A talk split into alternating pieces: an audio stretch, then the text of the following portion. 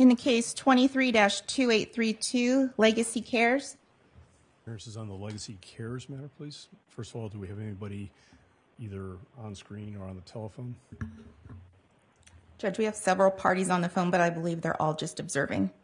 Okay, nobody actually making an appearance? I don't believe so. Okay, fair enough. Then let's go to the courtroom.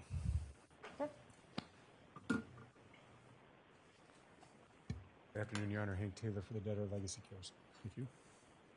Good afternoon, Judge. Jennifer Giaimo on behalf of the U S Trustee. Thank you. Good afternoon, Robert Charles and Allison Whitehill from Lewis Roca on behalf of U M B Bank N A Good afternoon, Lamar Hawkins, counsel for uh, Sprayfoam Southwest Incorporated, Image Building Systems, and D H. Pace Company Incorporated. Thank you. Good afternoon, Your Honor. Phil Giles on behalf of Kearney Electrical Incorporated. Thank you. Good afternoon, Your Honor. James Ugaldi on behalf of Eastern Funding as successor to Macro Lease Corporation. Thank you. Good afternoon, Your Honor. Brad Cosman and Katie Allaire of Perkins Coie on behalf of Insight Investments, L L C, the equipment vessel. Thank you. Good afternoon, Your Honor. Happy to be here. Uh, Robert Warnicki on behalf of Hayden Companies, L L C. Thank you. Good afternoon, Your Honor. Uh, John Ryan, also on behalf of Hayden Companies, L L C. Thank you. Good afternoon, Your Honor. Andrew Abraham on behalf of Pacific Proving L L C. Good afternoon, Your Honor. Patrick Dirksen for Jayco Designs and Installation L L C. Thank you. Good afternoon, Your Honor. Catherine Anderson of Ballard Spahr on behalf of O V G Facilities, L L C. Good afternoon, Your Honor. Ward Stapleton appearing on behalf of Salt River Pima Indian Community Gaming Enterprise, or Casino Arizona. Thank you. Good afternoon, Your Honor. Eli Inger of Udall Shumway appearing on behalf of R K S Plumbing and Mechanical, Incorporated. Thank you. Good afternoon, Your Honor. Jim Santos on behalf of uh, Oakland Construction Company. Thank you. Any other appearances? Well, looks like we're uh, all done with COVID, and it's nice to see people in the courtroom here today. Uh, Mister Taylor, let's go ahead and start with you, if you would, please. But let me tell you the order I'm interested in talking about things. Uh, first of all, I'd like to talk about some of the applications to employ. I know they're not on calendar, but I'd like to talk about that a little bit. Then I'd like to talk about the utility motion, uh, then cash management, and then finish up with uh, post-petition financing. Okay. Thank you, Your Honor. So uh, with respect to the employment applications, I've seen yours, I've seen M C A's, and I've seen one other. Now I'm forgetting who that was. Uh, forms of order actually submitted. Uh, that would be the Papetti Wise firm, Your Honor. Okay. So with respect to your firm and special counsel, Uh, the one thing that gave me pause is the language that you've included to the effect of um, we have some feedback on the telephone. If you're on the telephone, please mute your phone so that it doesn't come into the courtroom. Thank you. So anyhow, the, the forms of order for your firm and special counsel has a line saying something to the effect that it is a nunc-pro-tunc order retroactive back to the date of the bankruptcy filing. All participants are now in listen-only mode. Very good. Okay. I'm mindful of the Supreme Court case on Acevedo and the, the Diocese of uh, San Juan, Puerto Rico, uh, talking about how bankruptcy judges ought not to be doing uh, nunc-pro-tunc orders. I'm not even sure it's necessary to say it. If you can just eliminate that reference to nunc-pro-tunc and retroactive back to uh, to May first, uh, we'll, at a later day when you come up with your fee applications, uh, address whether it makes any difference at all. Okay. We will do that, Your Honor. I'll resubmit those forms of order. The M C A order is a little bit different, however, and that one has lots of different language in the order. Uh, and lots of different language in the retainer agreements along the lines of uh, indemnity and exculpation and, and so on and so forth. Uh, I don't really want to decide that today by signing an order for them. Rather, I'd, I'd like to give the U S Trustee's Office an opportunity to look at that, other creditors in the case that have an interest in exploring uh, all of the, uh, uh, the bells and whistles on that retainer agreement. Um, And so I'd entertain a proposal for how we would do that uh, different than the formal order lodged so far. Well, Your Honor, I think we have set a hearing on um, the Miller Buckfire application for as an investment banker for May twenty-fifth. Uh, we filed an application to employ them under three twenty-eight, so we went ahead and noticed a hearing on that. Can everybody hear Mister Taylor? They're not hearing you, so... Okay, I'll... A little problem with the microphone in the last hearing, so nope. Perhaps... All right, well, I'll try to speak up. we, uh, it up a little bit, it's so. All the way up now. It is, okay. As I was saying, Your Honor, we, we have filed an application to employ Nora Buckfire as an investment banker for the debtor. Uh, that's an application under three twenty-eight, so... We thought it best to notice that for a hearing and notice it out for objections.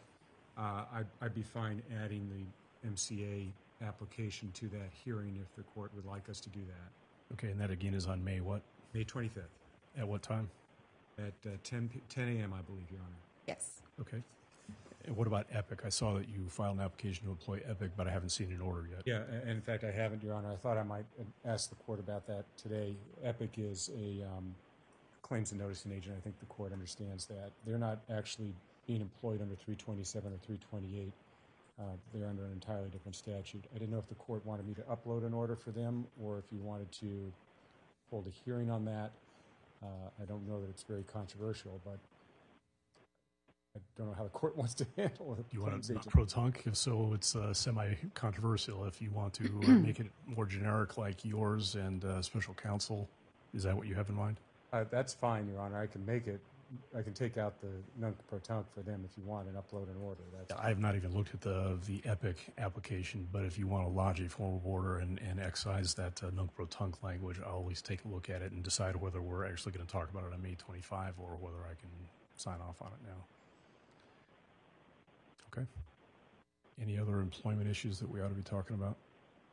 Your Honor, we'll have one more application that's not on file, and that's for uh, another special counsel, Slania Law. They are bond and transactional counsel. Um, I'll bear in mind your comments today about their order, but they're in the same special counsel as. But, but you haven't filed that application yet? Haven't, haven't filed that yet. It'll be filed today or tomorrow. Okay. We'll see that when we see it. All right, so that, that gets us past the uh, employment applications. So let's then turn to your utility motion, please. On the utility motion, Your Honor, I don't think that, um, I think that, and I'll let Miz Giammo speak to this, but the, the, the U S trustee had lodged some objections. I think that um, pretty much the, the point of her objections, she didn't want to have uh, any sort of finding in this interim order that there was adequate assurance for any specific utility. Uh, you know, the, the limit of this order is that you can't shut us down until we get to a final hearing at least. Um, and, uh, and, and, That's, I think, pretty clear in our order that we don't ask uh, any finding on adequate assurance at this point. Uh, as far as the, she had some concerns about the process uh, that we have proposed for determining adequate assurance. And my thoughts on that, and, and Miz Giammo can share hers with that, is that this has already been noticed, this motion's already been served on the utilities. Uh, we'll certainly serve out an interim order that sets the final order on it, final hearing on it. And my thought is if the utilities have a concern about that process, they can weigh in and, and we can address it with the utilities. Uh, my position at the moment is that the procedure that we have suggested in this motion comports with Section three sixty-six. Uh, and so, but again, I think that's something that can ultimately be resolved at a final hearing, uh, uh, hopefully later this month. In terms of a final hearing, what day are you looking for? Well, I think we'd like to have a, that May twenty-fifth date if we can have time there, that would be good for us. Okay. Have you actually had any discussions with any of the utilities since the filing of that motion? And hey, Your Honor, I, I got a call from uh, in-house counsel for S R P, which is actually the biggest utility, um, and they just had some questions about, you know, the motion, uh, uh, why um, specifically the fact that the account that they have is actually with Legacy Sports, which is not a debtor entity, but the money that they have on deposit is our money. So uh, that's, they were just doing, they were asking about the background. They didn't have any specific concerns about the motion. So certainly S R P is aware of the motion. That's not exactly saying that they've consented to the motion. No, I wouldn't uh, say anybody's consented at this point, Your Honor. But your proposal today is to have an interim order that's noticed out to all the utilities saying here's the process you're proposing, uh, and then I'm at least on an interim basis approving uh, that there's no language in there about uh, making a finding of adequate assurance. That's that's to be uh, dealt with at the final hearing, and then see if anybody comes in to uh, oppose your process or your adequate assurance finding. Correct, Your Honor. Okay, fair enough. Let me ask you this. Um, I'm, I'm guessing that there are a fair number of utilities who actually took a deposit pre-petition. Am I right about that? Yes, Your Honor. Uh, and each of them are probably different, right? Or have they all been burned up pre-petition? No, in fact, I think all the deposits are intact. They haven't been, haven't been tapped pre-petition, Your Honor. And are those pre-petition deposits going to be a part of the fifty percent number that you want to put into a separate account, or is that in addition to? That's in addition to, Your Honor. Okay, good. Anything else you'd like me to hear on the three sixty-six motion? No, I'll let Miz Giannis speak to it. Okay, thank you. Thank you, Judge. So, right, we set forth in our objection um, objections to the procedure, the very detailed procedure that the debtor was proposing for the Um, utilities to come in and object. I recently received a revised order from debtors counsel, which appears good to me because it doesn't have those procedures. So I don't know if I'm confused, um, but I didn't think that those procedures that were in place, that there be correspondence with the debtor before they file an objection. I think basically what we're saying is we have no problem with the court issuing an order saying that uh, you cannot terminate any of these utilities pending a final hearing. Um, but as far as requiring that there be correspondence with debtors' counsel beforehand, we object to that and think that the d utility should just be provided with a definite deadline by, file, by which to file objections, and then the matter can be heard on the, at the final hearing. Let's have Mister Taylor clarify whether the form of order that he wants me to sign now as an interim order is going to have anything said about the procedures. No, Your Honor, it doesn't. That, that's in the final order that we've attached to our motion. Okay, so it sounds like you've got the U S trustee on board with the full order you have in mind then. I, I believe so, right. The most recent one, we can make sure, I believe we're fine with that. Okay. Okay. Is there anybody else that would like to speak to the utility motion filed by the debtor here? Okay, then uh, Mister Taylor, why don't you and Miz Giamma work on that order, submit it to me, and I'll sign that interim order.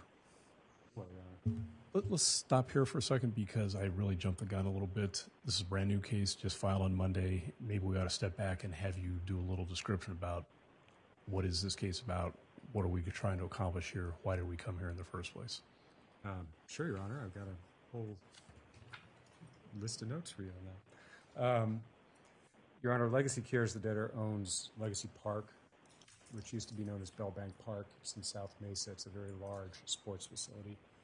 Uh, it's a three hundred twenty acre project that has um, all sorts of sport venues, both indoor and outdoor. It has baseball fields, soccer fields, a soccer stadium.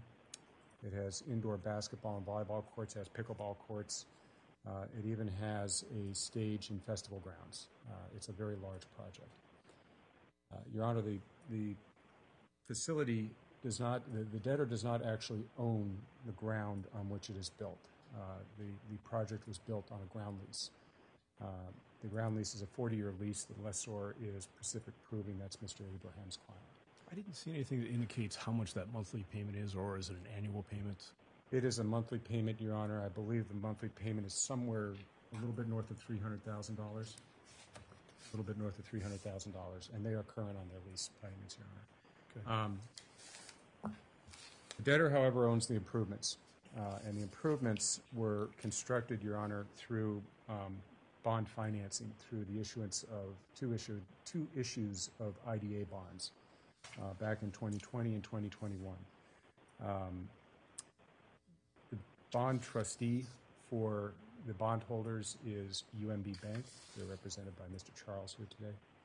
Uh, and the funds of that uh, bond financing were used to construct the improvements, and as I say, there's a lot of improvements there. It's a huge facility. Uh, the construction, I think it's safe to say, did not go smoothly in the sense that, uh, as we sit here today, there are a number of mechanics liens that have been filed and recorded against the property, um, and uh, so that's an issue that we will be dealing with. The property opened, Your Honor, in February of twenty twenty-two. So it's been fully operational for a little over a year now. In other words, all the construction is done now? Yes, it is, Your Honor. Okay. Um, as far as the operations go, the debtor, Your Honor, is a nonprofit. The debtor only has four employees. Uh, the, the operations at the park are actually managed by a park manager under an agreement with the debtor. Um, the structure of that, the, the, the nonprofit entity that owns it and the qualified management agreement with the park operator, Uh, that was necessitated by the bond financing, that structure. Um, the original manager of the project, Your Honor, was Legacy Sports, L L C. Uh, it has a similar name to the debtor, but they are completely different entities. Uh, Legacy Sports is no longer the manager. They were terminated middle of last month. There's a new manager in place under another qualified management agreement, and that's Elite Sports Group. Um, The debtor, as I said, only has four employees. The employees who actually operate the park, those are employees of the manager, Elite Sports Group. Um, so that's, in a nutshell, the operational structure of the park. Uh, the park, Your Honor, as I said, draws customers both locally and, and nationally. You know, there are a lot of local youth sports teams that, that have their practices and tournaments out there. And it was designed, Your Honor, as well to attract large national you know, baseball, basketball, uh, pickleball, those types of tournaments from, from organizations across the country. I'll turn now quickly to the, the, the debt against the company, uh, the, the, the company and assets. As I said, the, the primary secured creditor here is U M B Bank as the bond trustee. Uh, the total debt that uh, is, was owed as the petition date on the two bond issuances is just a little bit north of three hundred million dollars. Um, the debtor defaulted on its bond obligations, I think back in October of last year. Uh, and since that default, the, uh, the, the bond trustee has also made, has made advances to uh, support uh, the park's operations. Those advances are necessary, Your Honor, because literally since the doors opened, the park has not been able to operate in the black, and I mean on an op operational basis. The park loses approximately a million dollars a month, and that's before debt service. Uh, so in order to keep the park open and functioning, the bond trustee has made significant advances pre-petition to the debtor to do that, and those pre-petition advances are just a little bit more than nine million dollars. So when we filed the bankruptcy petition, Your Honor, we owed approximately three hundred ten million dollars to uh, the bondholders, and, and U M B is the trustee for them. Uh, the bondholders have a blanket lien on our assets, Your Honor. They have a leasehold deed of trust. They have an assignment of rents. They have a U C C security interest. Um, and so they are clearing away the biggest creditor in this case. Um, as I mentioned previously, there are mechanics liens that have been recorded against the property. Um, those total about, in, in total number, they're thirty-nine million dollars. Uh, we, we think those probably, that number's not accurate. There's probably some double counting uh, involved, but it's a significant amount. Uh, there are other uh, creditors who have leased property that is used at the facility uh, or, or financed specific property, what I you know, call P M S I creditors. Um, A couple of them are represented here today, uh, and um, but for the most part, the, a lot, most of the most of the infrastructure was constructed using the bond financing. Um, what's brought us here to bankruptcy today are, are several factors. Uh, clearly, the ongoing losses at the park uh, is a significant problem. Um, a, a one million dollar burn rate per month is probably cause enough to put someone in bankruptcy. Um, but we have the mechanics lien litigation. The mechanics lien holders, Your Honor, uh, have did commence pre-petition foreclosure actions in Superior Court, and that was pressing us. Uh, and in addition, we've been sued, or we've had uh, arbitration demands from significant unsecured creditors. Um, and so a host of factors have brought us to this court today. Um, the path forward, Your Honor, um, is, is pretty simple from our perspective. The property needs to be sold, and that's what we intend to do on a relatively fast-track basis. Uh, I mentioned a moment ago that we have employed or were seeking employment of Miller Buckfire. Miller Buckfire was retained to market the assets of the park on a national basis. Uh, that has been going on for about a month and a half at this point, Your Honor. Uh, the Miller Buckfire has entered into an N D A agreements with various potential buyers. They've set up a data room.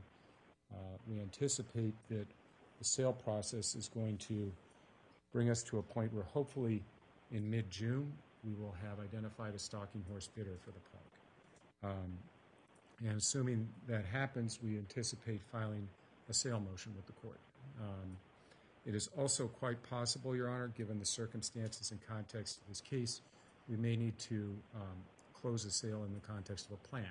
So we may be filing a plan and disclosure statement at about that same time. Uh, Our thinking at the moment, the plan is to have um, a sale hearing, perhaps in conjunction with a, a, a confirmation hearing sometime in August. Um, likely a closure of the sale, certainly no later than the end of September. Um, and as the court can glean from all of that, this is going to be a liquidating Chapter eleven. The plan will presumably involve distributing what's left after the sale. Um, And uh, we, we think at this point that we'll be able to confirm, we hope we'll be able to confirm a plan uh, by, uh, by October first. So this will case will move fast. It has to move fast, Your Honor, simply because um, of the amount of money that the, the park loses on a monthly basis. It just simply cannot stay as is. Um, and so that, that, Your Honor, in a nutshell is where we are and where we see this going. Okay, thank you. I think Your Honor wanted to talk about the cash management motion. Let's, let's take maybe a little easier one, and that is the proof of claim deadline. We're wanting to set a deadline. Yeah. Uh, I think the U S T suggested perhaps uh, uh, let's stick with the sixty-day time period under the local rules. Uh, have you worked something out with the U S T? Not on that particular issue, Your Honor. Uh, there were a number of concerns that, that the U S T raised. Uh, as far as the, the, the general claim deadline, Uh, we're asking for a shorter period than sixty days just because we would like to have the claims filed and, and understand more clearly the universe of claims in this case before we get to the point of having a hearing on a disclosure statement. We need to have that information in the disclosure statement to validate the plan. It's only a two-week differential, right? Right, yeah. I mean, I think the, the, the it is, no, it's actually twenty-one days, Your Honor. We're, we're anticipating... If the court were to enter a bar date order today or tomorrow, we would have it noticed out, and that would give creditors approximately thirty-nine days to file a proof of claim by that de deadline, uh, just strictly on, you know, the actual days involved. Um, a sixty-day deadline is going to put us closer to the end of the first week in July, and that will make it difficult for us to prepare a disclosure statement and get the hearing uh, and get it approved at a hearing uh, in time to have a plan confirmation hearing, hopefully in August. So the, what's driving that timing, what's driving our desire to, you know, have a little bit shorter of a deadline here is having those claims placed, proofs of claim determined so that we can give a fulsome disclosure on the disclosure statement about the universe of claims and what unsecured creditors might expect to get under a plan. Um, I think, Your Honor, that I understand the, you know, the presumptive sixty days in the local rule. You know, it, it, it, it, bankruptcy rule two thousand two A only requires twenty-one days. So we're doing better, much better than the bankruptcy rules actually require. And we do think this is a unique case that, that requires a little bit short of a deadline. I would add that, you know, again, assuming EPIC is retained in this case, which they really need to be, they're going to make it very easy to um, file a proof of claim. They have a website already set up for the debtor. They have the ability to allow creditors to file claims electronically through their website. We're asking for that. Um, and so in reality, it's, it's going to be very easy for creditors out there to, um, to file claims. So uh, I, I would ask that... Um, I would ask that we have that, that shorter deadline for, for general and secure claims. We, we have the one hundred eighty day deadline, of course, for the government. Um, there's no dispute about that. I think the other concerns that Miz Giammo raised um, had to do with some language in the bar date notice, at least not language that I found in what we had filed, that said that creditors could not file proofs of claim after the deadline. Of course they can file proofs of claim, that they can do that. Uh, so we've, we've, we've struck that language out of the bar date notice. Um, and then there's a separate publication notice because we're also going to publish this once in the, uh, in the Arizona Republic. And that publication notice doesn't have any of that language in there. Um, other than that, I think I think we've addressed, other than the, the deadline for general and secured creditors, I believe we've addressed the U S trustees' concerns, but I'll, I'll let Miz Chandler talk. Give me the that. date that you want. I want July sixteenth, Your Honor. July sixteenth? Yeah. Good. Miz Chandler? It was June, June sixteenth. Sorry, Your Honor, June sixteenth is the day. July sixteenth. Thank you, Judge. Um, as for the bar date order, before the hearing, I did submit a revised um, order to um, debtor's counsel, and he hasn't had a chance to look at it, so hopefully now we can resolve it. We suggest, I would suggest July third as the bar date, and that's actually only seventeen days longer than what is proposed, um, and that would be just about sixty days from today. So I think that would be a sufficient compromise, and we hope that the court will agree and that we can agree to put a July third deadline. Um, regarding the other issues we had, um, I have gone through and redlined the proposed order because at, to omit um, first, there's very, very specific wordy instructions here about how proofs of claim need to be filed, what supporting document needs to be submitted, how they're served, and I think that's all unnecessary and complicates things. I think that the bankruptcy court website, the bankruptcy code, and the rules should suffice to inform creditors of how to file proof of claim. And you're just making a trap for the unwary when you start adding in more provisions in an order. Really, this order should just say this is the proof of claim deadline. This is by this is the time by which you need to file your proof of claim, which is what the typical bar date order says. This one goes into much more detail about what's required and even specifying that it needs to be in English. I, I think we have a problem with all of that. So we would request that you agree that that should be taken out. And then the only other problem we have is regarding the um, item that debtor's counsel just mentioned, which is that there is a provision in the order that says you will be forever barred, stopped, and enjoined from asserting such claim against debtor or filing a proof of claim with respect thereto as a consequence of failing to timely file your claim. As we pointed out in our response, that that language contravenes the bankruptcy rules, which do provide that a party can file, and, and bankruptcy case law stating that a party can file a late par filed proof of claim under appropriate circumstances. It so we would like ask Mister that. Mister Taylor's already addressed that and feels like you're on the same page. Well, the last, the, I don't know, I want to make sure we're on the same page about that because the last edit or revision I received from them contained that language in there still. And I don't, I think that should be out as well as any language addressing the impact of a failure to file timely file proof of claim on that creditor's receipt of any distributions on the plan or entitlement to vote. Mister Taylor, it looks like you want to say something here. Yeah, Your Honor, I think there's there's two things here. There's language in the notice that addresses the ability to assert a claim in the case and the ability to file a claim. Two different things in our view. Filing a claim, they can file a proof of claim whenever they want. It can be late. We agree with that. The assertion language is, I think it's fairly standard in bar date notice, it says you can't assert a claim if you don't timely file a proof of claim and have to file one. And that's pretty straightforward. You know, you can't, you can't vote on a plan, you can't be heard in the Chapter eleven, and you're not going to get into distributions. That, that language, Your Honor, I think is, is necessary because, I mean, certainly lawyers might know that to be the case, but lay people might not know that. That if you don't file your claim timely, you're not going to be able to assert that claim and protect your interest in the case. So that language, we believe, has to stay.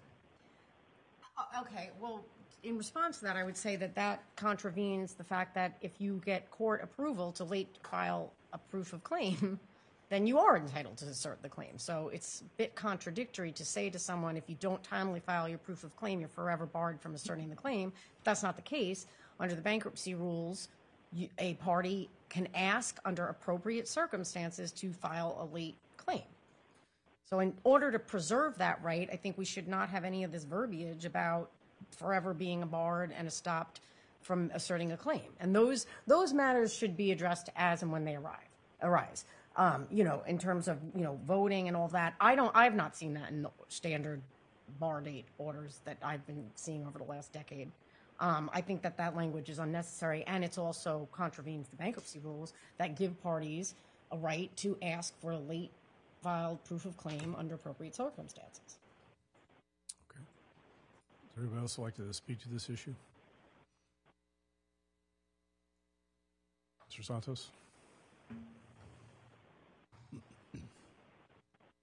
Your Honor, only on behalf, only on uh, on the part of the procedure and the, and the supporting documentation that seems to be required under the order, uh, far excessive, I, I believe. Um, Oakland performed under a one hundred million dollars cost-plus contract in order to upload to the court and file with the court with our proof of claim. Every receipt uh, would be quite a burden, and burden on the court, burden on Oakland as well.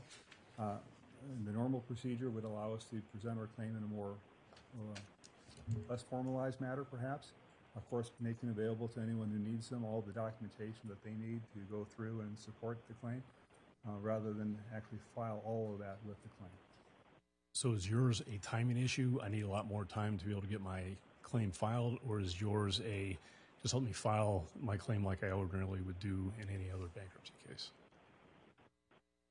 Uh, it, it's, it's a little bit of both. Uh, the redaction that would be needed to upload the entire job file of Oakland to show every hour of labor and every dollar of expenditure for a cost-plus contract would be very time-consuming, uh, and perhaps even dangerous for us, because we, we surely missed something that shouldn't have been uh, re or should have been redacted.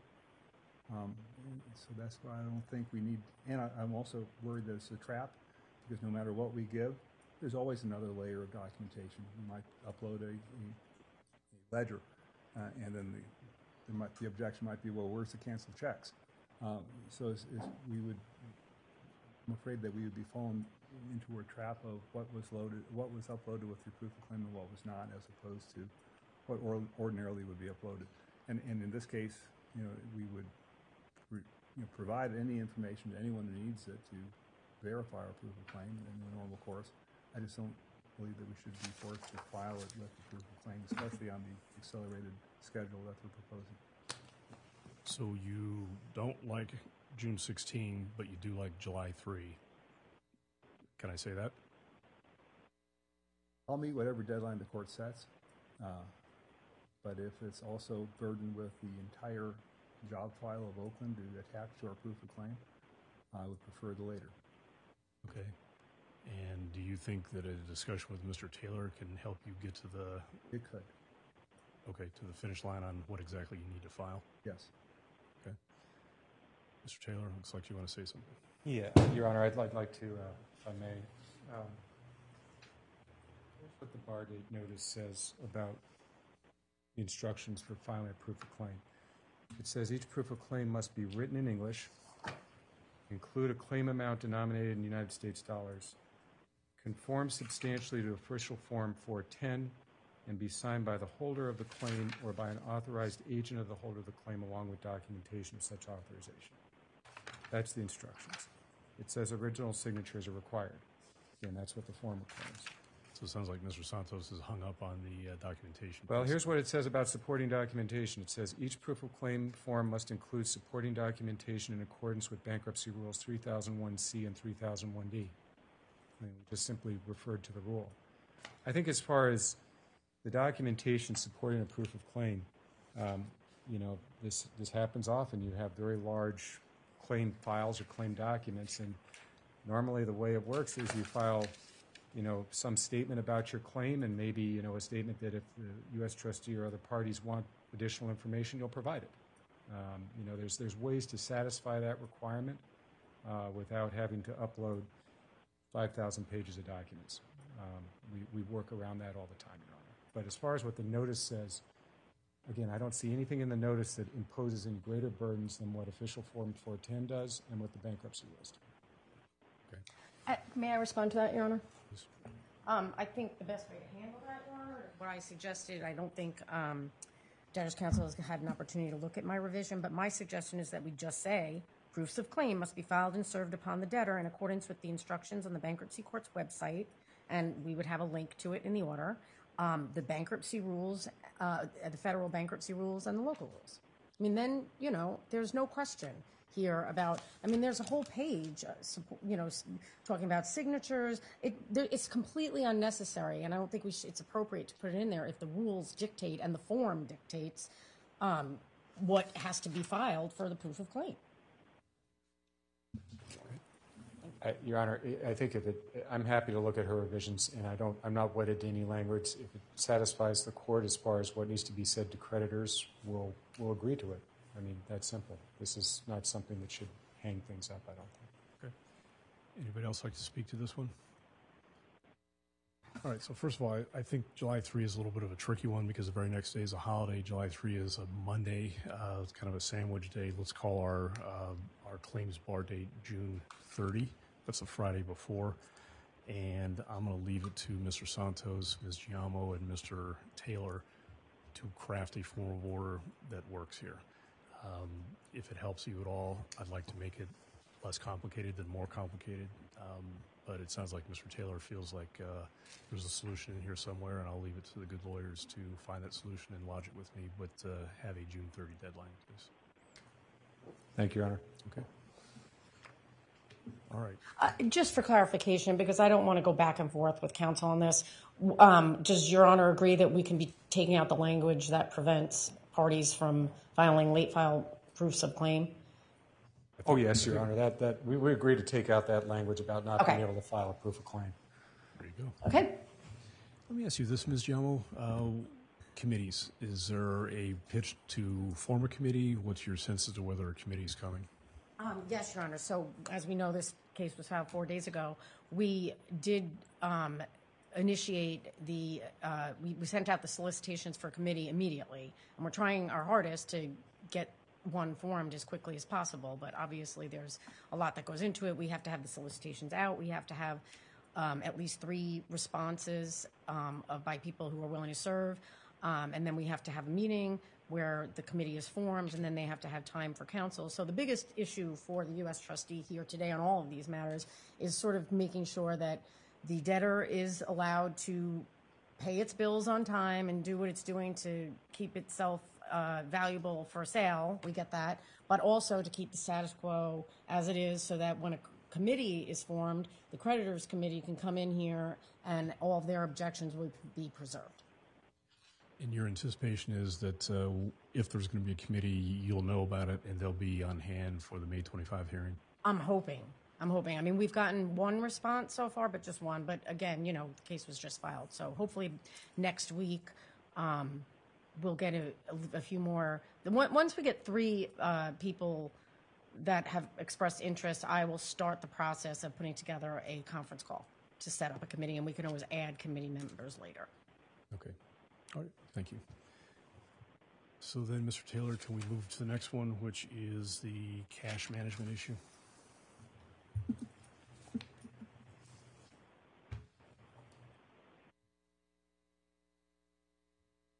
Your Honor, I don't know if, if Miz Giammo sent me a, an order on this too. I, I know that I had um, I, did. I, I, I had uh, reviewed her objections, made some changes to it. Um, I think part of the confusion in this motion is that it included a, a, a one account called an M and O account, and I want to explain that to the court. Um, the debtor has five what we would call restricted accounts at U M B. They are, as you would expect, subject to control agreements, uh, what we call a DACA, uh, Deposit Account Control Agreement. Um, there is a sixth account, also at U M B, that is in the name of Elite Sports Group, the manager of the park. And that account is also subject to a DACA with U M B.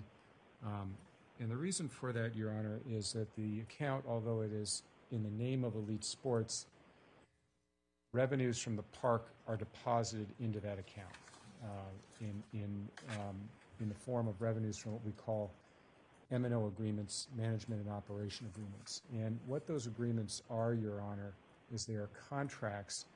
Uh, actually, they're contracts between the park manager, Elite Sports, and local sports clubs, soccer teams, volleyball teams, basketball teams, whereby the the the park manager manages those those sports clubs, arranges for practices, arranges for payment of coaches, arranges for uniforms, arranges for use of the facilities for the club. And so the the the, the that those M and O contracts generate revenue, and the revenue from that account, those those contracts, are deposited into this M and O account at U M B Bank. And the reason that the that the trustee and the, has an interest in that, and the debtor does, is that under the debtor's agreement with the Elite, the debtor is entitled to a certain fee off of these M and O agreements, basically for using the facilities. So in the eyes of, of the bond trustee, that's funds in that account, or it's collateral. And when I filed the, the cash management motion, I thought out of an abundance of caution I would also include the M and O account, just so that we could be clear that it can continue to function post-petition. Uh, in hindsight, that was probably not ne that was not necessary, because the M and O account is not a debtor account. It's not in the name of CARES. Uh, it's in the name of Elite Sports Group, and so it shouldn't even really be part of this motion. Um, rather, the way the money flows, Your Honor, is that Once the um, once the money comes into the M and O account, the the Elite Sports Group is then transfers the fee that's due to CARES to a CARES account. Okay, so the funds in that account belong to Elite Sports Group. They're, they they just have an obligation to make a payment to CARES. So what I've proposed in my revised order is to take the M and O account out of it entirely, and we're just asking the court to grant a cash management order that deals with what we have called the restricted bank accounts, which are the five accounts that the debtor has in its name uh, at U M B Bank. Uh, I've also included some language in my revised order. Again, I haven't seen what Miz Giammo sent over to me. Uh, I included some revised language that requires U M B Bank to characterize and designate these as, as D I P accounts.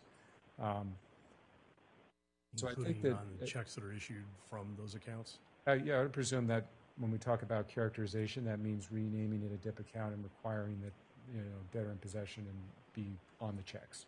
Uh, you know, the typical things you would expect of a, a D I P account. Do they pay by checks, or is it all electronic transfers? I think it's mostly all electronic, Your Honor.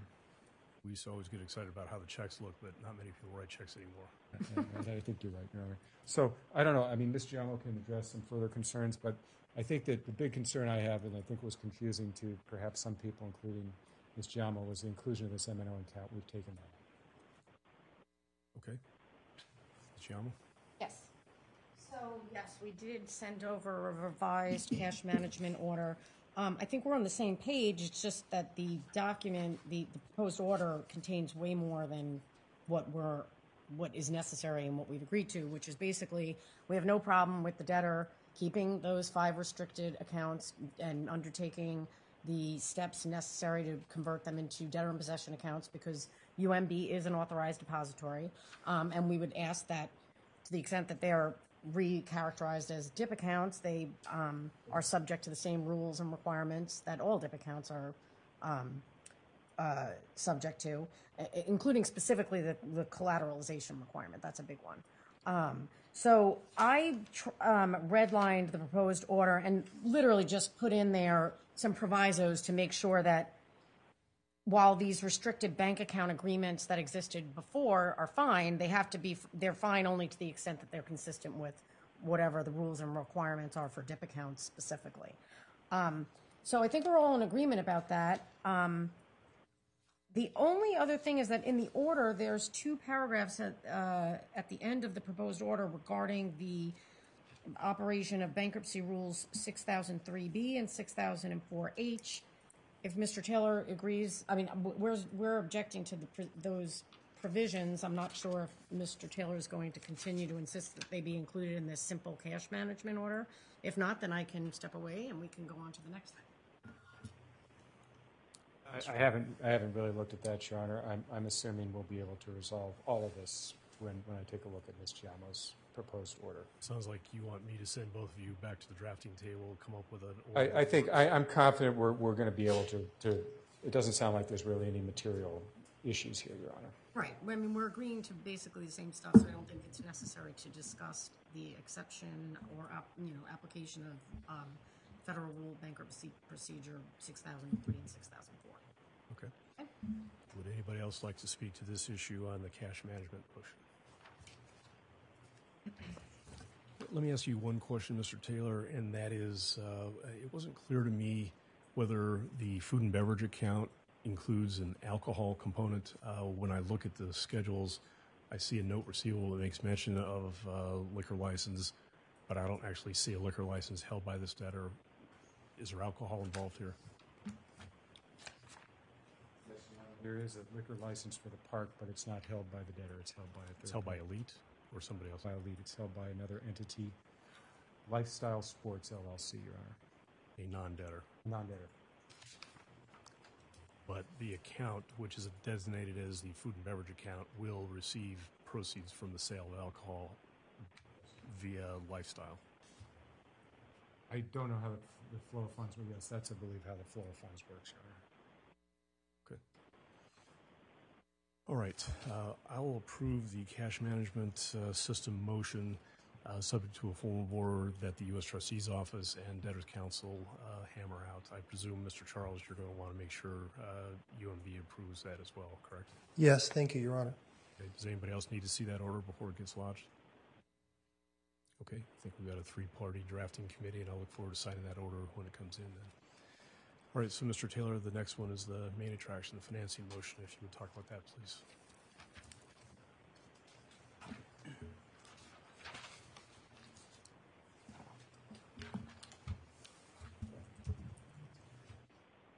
Thank you, Your Honor. Um, I'll just refer to this as the D I P motion. It's a motion that involves both a request authorize post-petition financing as well as use of cash collateral. I don't think there's too much um, controversy on the cash collateral portion of it. Um, I think most of the issues that we have are probably on the on the borrowing side of things. Um, in very simple terms, as I, I, I indicated when I gave you my background of this, uh, the company, the, the park operates at a loss. Uh, it operates at a loss of a million dollars a month on average. And for that reason, use of cash collateral by itself is not enough to fund the debtor's operations. Uh, for that reason, we do need to have post-petition financing. Uh, we are proposing a facility that would be up to nine million dollars. Um, the, the loan terms on that facility are quite reasonable. It's twelve percent uh, uh, interest. There's a two percent fee. Um, and there's an outside maturity date of September thirtieth, which again corresponds to our anticipated timeline in this bankruptcy case. Uh, the, um, the, the credit agreement um, and the motion contain what I would call sort of standard terms for this type of financing in regards to, you know, we're, the, the, the secured creditor is requiring the debtor to waive any challenges to their claims and liens and security interest. They're requiring a waiver of um, other claims from the debtor. Uh, there's affirmations concerning the amount of the debt um, that are binding on the debtor. Uh, so there's, I don't think there's too much that's unusual in that regard um, in, in, in regards to what the debtor is being required to do. Uh, the security for this, Your Honor, and I think this is where some of the issues lie, is that we're asking that this Uh, facility be approved on a priming basis, uh, that the, uh, uh, the trustee uh, be secured on all assets other than estate avoidance actions. Uh, that has been uh, carved out of the D I P credit agreement of the collateral for this. Um, and I would add, Your Honor, that those are about the only assets that, that I can think of at the moment off the top of my head that U M B does not have a pre-petition security interest in. Like I said, they have a blanket lien on all of our assets, and the only assets that are new, if you will, are the avoidance actions under the code. So uh, we have we have proposed that the, the D I P lien does not um, attach to those. Um, so essentially, Your Honor, the reason for the priming is that the bank, and we understand this, wants to be in what would I call a last in, first out basis. The, the money that they loan post petition, they want to make sure that comes back to them first, which makes complete sense to me. Um, Mister Berman has filed a declaration in support of this, uh, and, and one of the points that, uh, the main point of his declaration is to show that uh, there's really no chance at all that the debtor could have achieved or obtained financing on any other terms. Um, there's absolutely no possibility that the debtor could have obtained a nine million dollars uh, operating facility on an unsecured basis or a super priority unsecured basis. Uh, we are confident, Your Honor, although there hasn't been a valuation done at the collateral, we're confident that the collateral is, is severely underwater.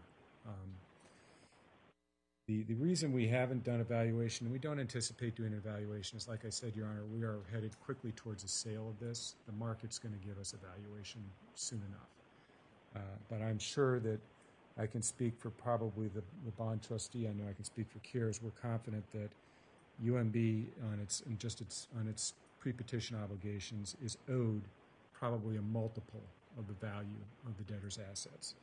Um, again, I don't want to speculate on the value, but the the bondholders who are in first position are severely underwater. Uh, so that would mean, Your Honor, that if we were to try and obtain a D I P facility from a third-party borrower, the only terms that that facility would would come in on is on a priming lien basis, um, and there's absolutely no way we could adequately protect U M B given the circumstances. So, uh, in in short, Your Honor, this is the only option we have. It's the only option that we could reasonably get in the market. Um, the use of of the the D I P loan proceeds and cash collateral is controlled by a budget. Uh, this budget was carefully negotiated and vetted by the debtor's financial advisor, M C A, uh, and negotiated in detail with the bond trustee uh, and its financial advisor, M T I. Um, I will tell the court that given the operating losses in history at the park, uh, both M C A and M T I have been very carefully scrutinizing expenses and seeing where uh, expenses can be cut down, uh, because ultimately, Uh, the bondholders are the ones that are funding the operations through this D I P facility. And so it has certainly been in their interest, and they have made that clear, that the budget be as skinny as possible. Um, so we have a very carefully negotiated budget. We believe it's a reasonable budget based upon M C A's review and experience and analysis of the debtor's uh, operations. Um, And in short, Your Honor, we believe that the loan that's been offered by U M B is, is fair and reasonable, and we ask that the court approve it as we presented it. Uh, I'm certain you will hear from U S Mister Diamo can, can speak for herself, obviously. I just want to let the court know that as far as the objections go, we've received three. We received the U S T's objection, which is the main, main one. Uh, we also received a limited objection from Insight Investments. Uh, Insight, Your Honor, is a company that um, has a pre-petition lease uh, where the debtor is a co-lessee along with Legacy Sports, its old manager. Uh, Insight just was concerned about um, any, uh, I- any sort of um, anything in this motion impacting, I think, their rights under Section three sixty-five. We've worked out some language with their attorney to preserve that. It's a reservation of rights, so I think we have them covered. Um, Eastern Funding, uh, who's also represented here today, uh, they're an assignee of Macro Lease. Um, Macro Lease has, is another party that leased equipment uh, to Legacy Sports, the old uh, manager, and Legacy Sports is the lessee under that lease. It's probably a financing lease, but it really doesn't matter because the way the documents were structured, Your Honor, uh, it's very clear that Cares is a guarantor. They had a, they executed a formal guarantee as opposed to being a co-lessee or a co-obligor. So we're confident that the debtor doesn't have any interest in the equipment that is uh, Eastern Funding's collateral.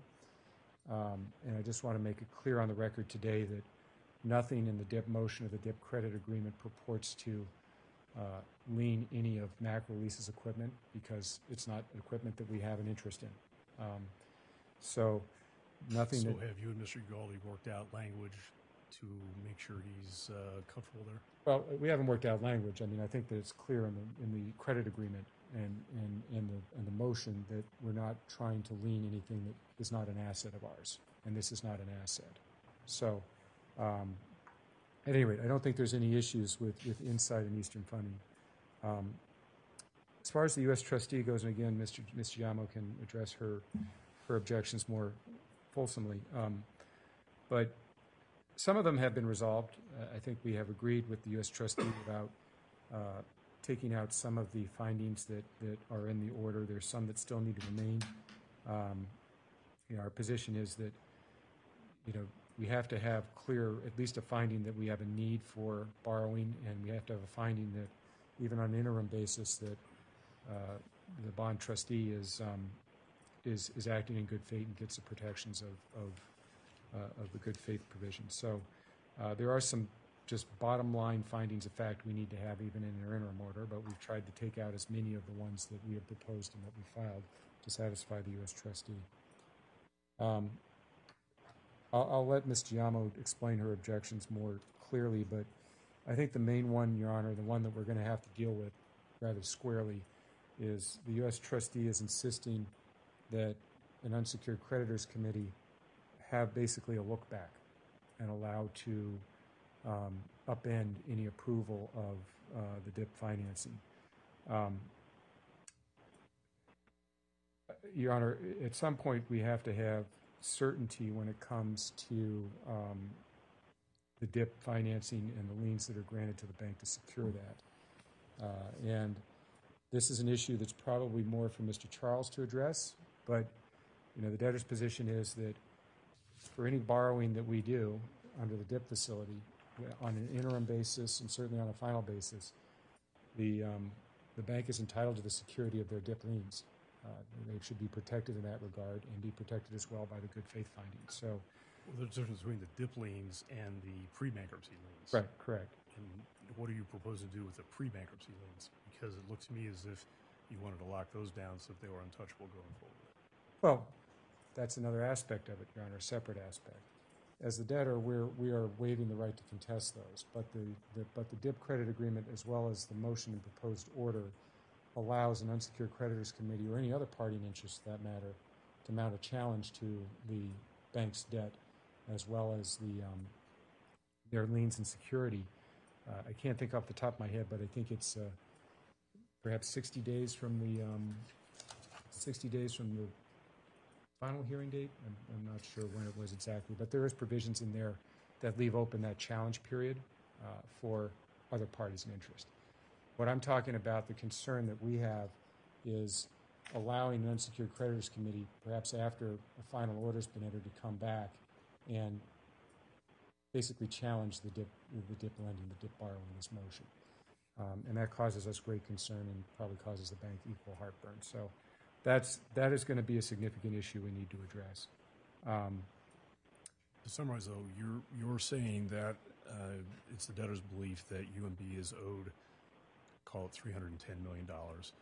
The collective basket of their collateral is worth considerably less than three hundred ten, and uh, uh, a priming lien for nine million dollars effectively only touches U M B. Exactly right, Your Honor. Everybody else is unsecured anyhow as a property. Um, so I think, I mean, again, there's been some some negotiation and back and forth on this, I know, between U M B and the and the U S Trustee's Office. Uh, so I don't want to mischaracterize Miz Gianna's, you know, objections at this point. I'll let her speak to them.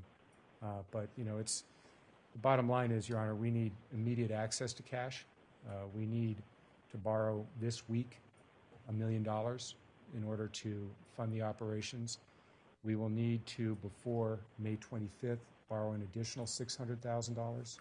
So assuming that we have a final hearing on May twenty-fifth, what we're requesting here today is interim authority to borrow up to one point six million dollars um, in, under an interim order with a final hearing set for that date. Thank you. Before hearing from U S Trustee's office, let's hear from Mister Cosman or Miz Allaire, representing Insight. Good afternoon, Your Honor. Um, yeah, uh, I'd just like to actually thank the debtors' professionals. They've been uh, extremely responsive, um, and we've agreed on reservation of right language, um, just so the court's clear. And um, this may never end up becoming the issue, but right now the budget projects less than the full amount of our lease payments that are due.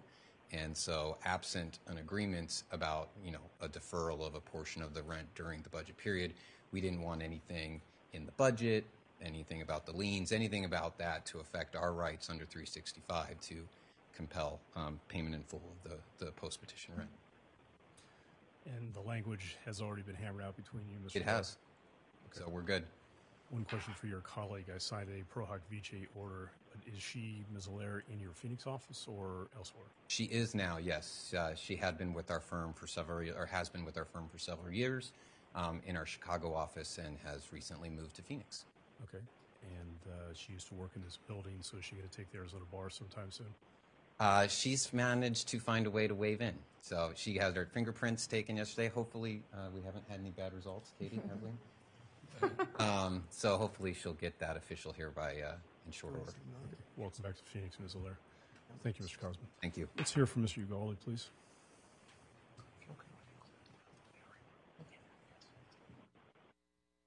Good afternoon, Your Honor. Um, I think Mister Taylor's uh, representations on the record that neither the D I P financing motion nor the credit agreement seek to um, attach any liens or security interests in my client's collateral are sufficient, and we are, are fine with our limited objection at this point. Okay.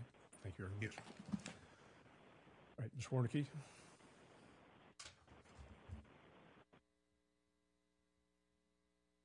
Remind us who you represent. Good afternoon, Your Honor. I represent uh, Hayden Companies, uh, one of the um, mechanics liens. We, we did the electronic, electric at the facility. And, okay. Uh, I, I think I just heard that we're going to be unsecured. Um, didn't have a chance to file the file an objection. Uh, I was retained today. Um, I don't know. Is now time to speak to some of the objections I have? Just having read the. Let's hear what you've got to say. Uh, most of Article Nine um, of the D I P financing. Um, they're waiving all the debtors' potential claims against U M B. Um, I understand that about thirty days ago, the debtor had a change of operational control. Um, Mister Legacy to Elite, is that what you're referring to? Yes, and the, the former person who was in charge of Mister Miller is no longer really associated with the debtor, apparently, and I don't know if, from what I've read in the paper, uh, maybe Mister Miller shouldn't have been in control of the money, and now it looks like there's been a, a complete change. I don't see Mister Miller mentioned in anywhere in the hundred or so pages of documents that I got to read. Um, so Miller's out, Elite is in. Uh, it looks like U M B has really taken the debtor over immediately before using the bankruptcy to strip all of the liens off the property and then sell the property. It, it looks like that's what's happening here. Um, and it looks like they're going to use today's hearing to insulate themselves from any claims that the debtor may have had as a result of debtor's former management getting money from U M B that maybe it shouldn't have had or maybe it should have used. We don't know. We don't know anything. I don't know anything. I just got the case.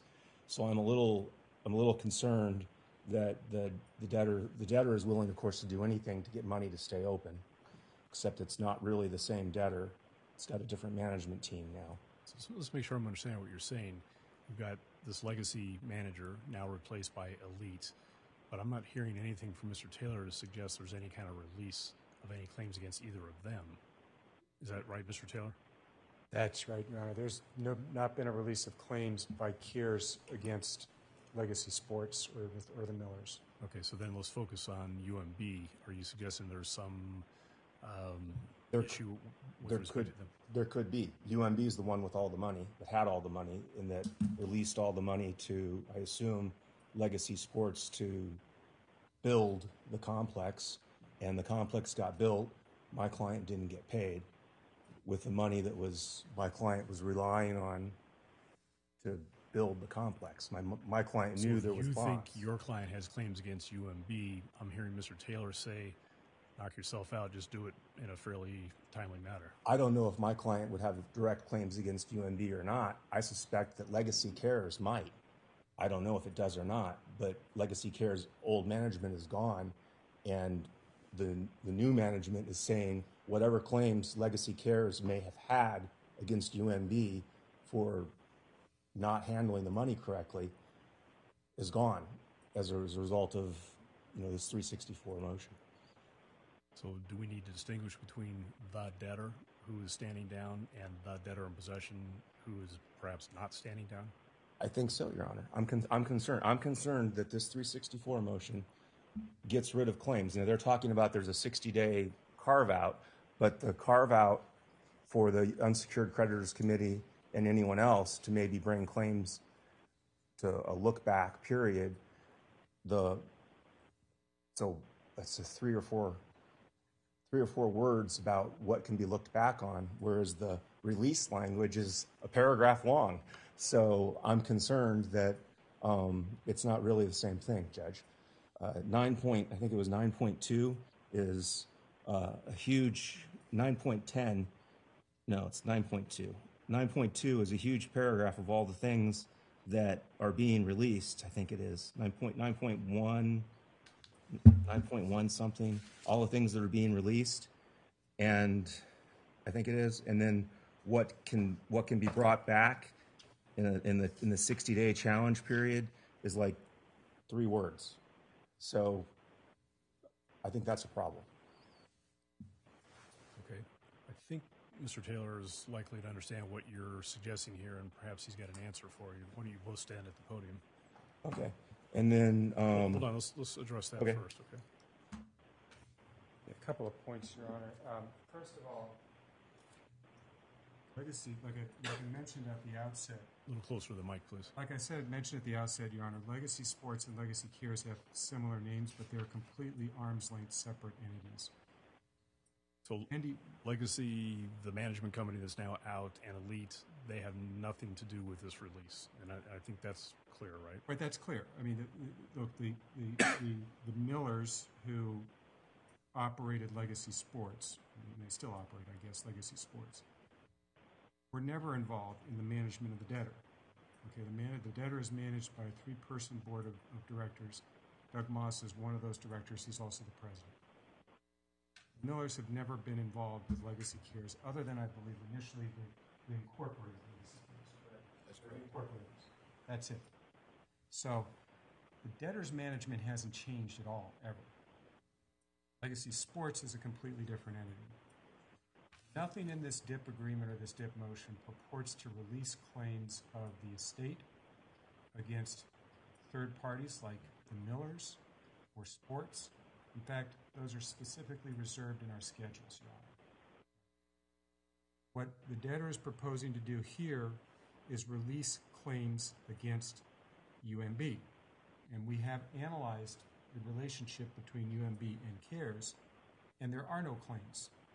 Okay, so it's a release that we don't feel there are claims, but the bank, quite naturally, as part of this arrangement, they want the security of a release, and that makes sense to us. If there's but, no, but if there's no claims, then why are we doing it? You're suggesting that uh, uh, while the debtor is waiving those, anybody else can come in within this window to say, well, the debtor really does have these claims, and they ought not to be released. Is that right? Mister Charles can address that specifically. Mister Charles? Your Honor, I don't want to join the crowd, social distancing and all.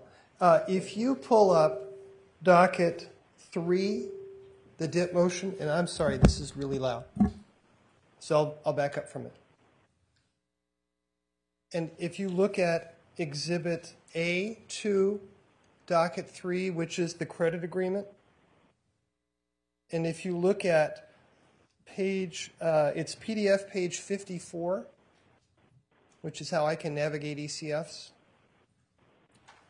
And you'll see it's in a, a page in the middle. It says Section nine point eleven, Reservation of Certain Third-Party Rights and Bar of Challenges.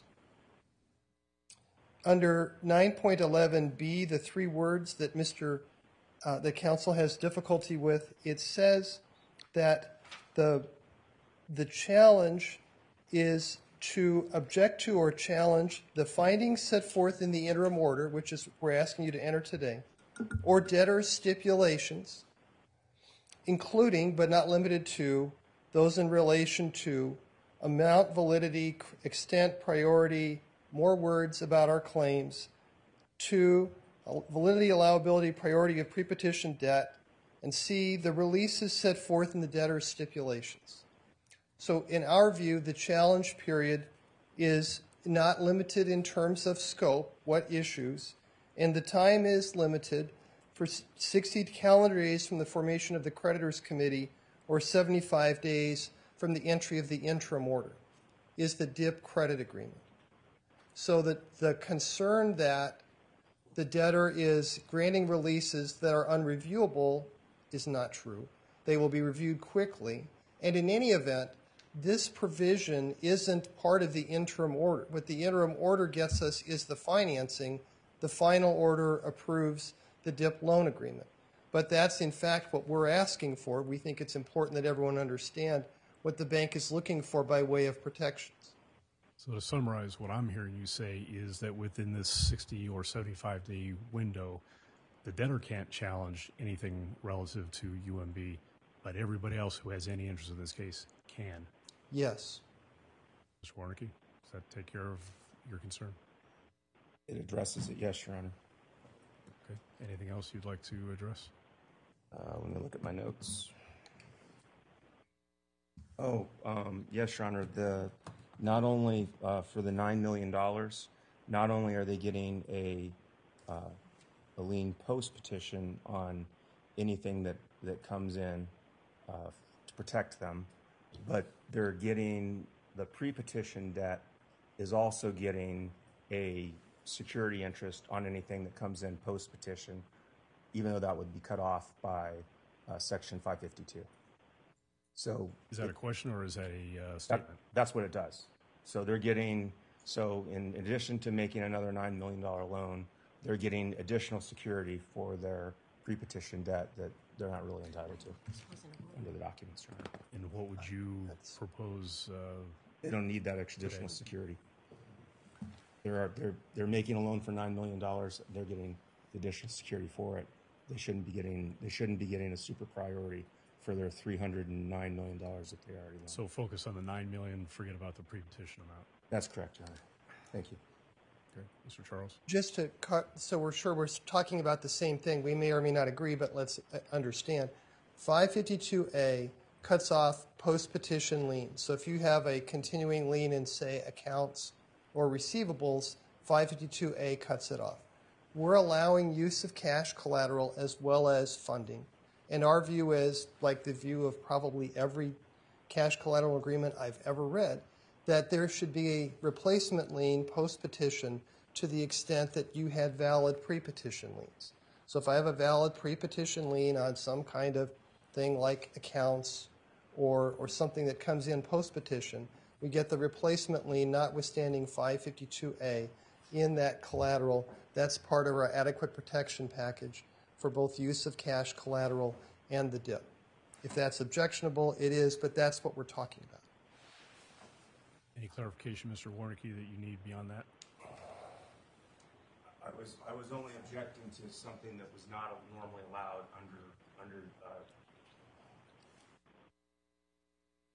sorry, I was only objecting to it to the extent that wasn't something that was normally allowed under five fifty-two B. five fifty-two B, you, you get a security interest on, on rents and things that come in on the property. I was only objecting to it to the extent they're asking for a security interest on the entire amount, having on things that wouldn't normally be uh, granted a security interest on post-petition. Okay, he's not talking about the, the new financing. He's talking about the use of the cash that otherwise is something that uh, they would uh, preclude usage because it's their cash collateral. I don't have a problem with that. I'm only talking about them getting an additional security interest just on the basis of having the original money. I don't have a problem with the additional cash, having cash collateral being used and having a security interest on that basis. I I think we're talking about different things. But. Mister Charles, you had something to... And, and I don't. Uh, and let's use bashes as an example because you're not Judge Marler. If, when you file bashes, every, the next minute people pay money into the store. That's post-petition property. five fifty-two A cuts off your lien in that. The hypothesis that a pre-petition lender with liens on all of that property should have those liens cut off and not get a replacement lien is a hypothesis that we shouldn't have Chapter eleven. It'll be a seven thank you. That's, it is something you're getting under five fifty-two A through the order. five fifty-two B is an exception for post-petition rents and that sort of thing. Hotel income, that's a different issue entirely. Mister Taylor. One point of clarification, Mister Warnicke. I think, I think I heard him suggest that this was going to create a three hundred ten million dollars super priority claim or lien. That's not the case at all. This is not a roll-up at all. All right, the, the pre-petition debt is the pre-petition debt. There's no effort being made here to bootstrap that up into a D I P obligation with any sort of super priority uh, in this case. Okay. Would anybody else like to talk about this issue? Mister Hawkins.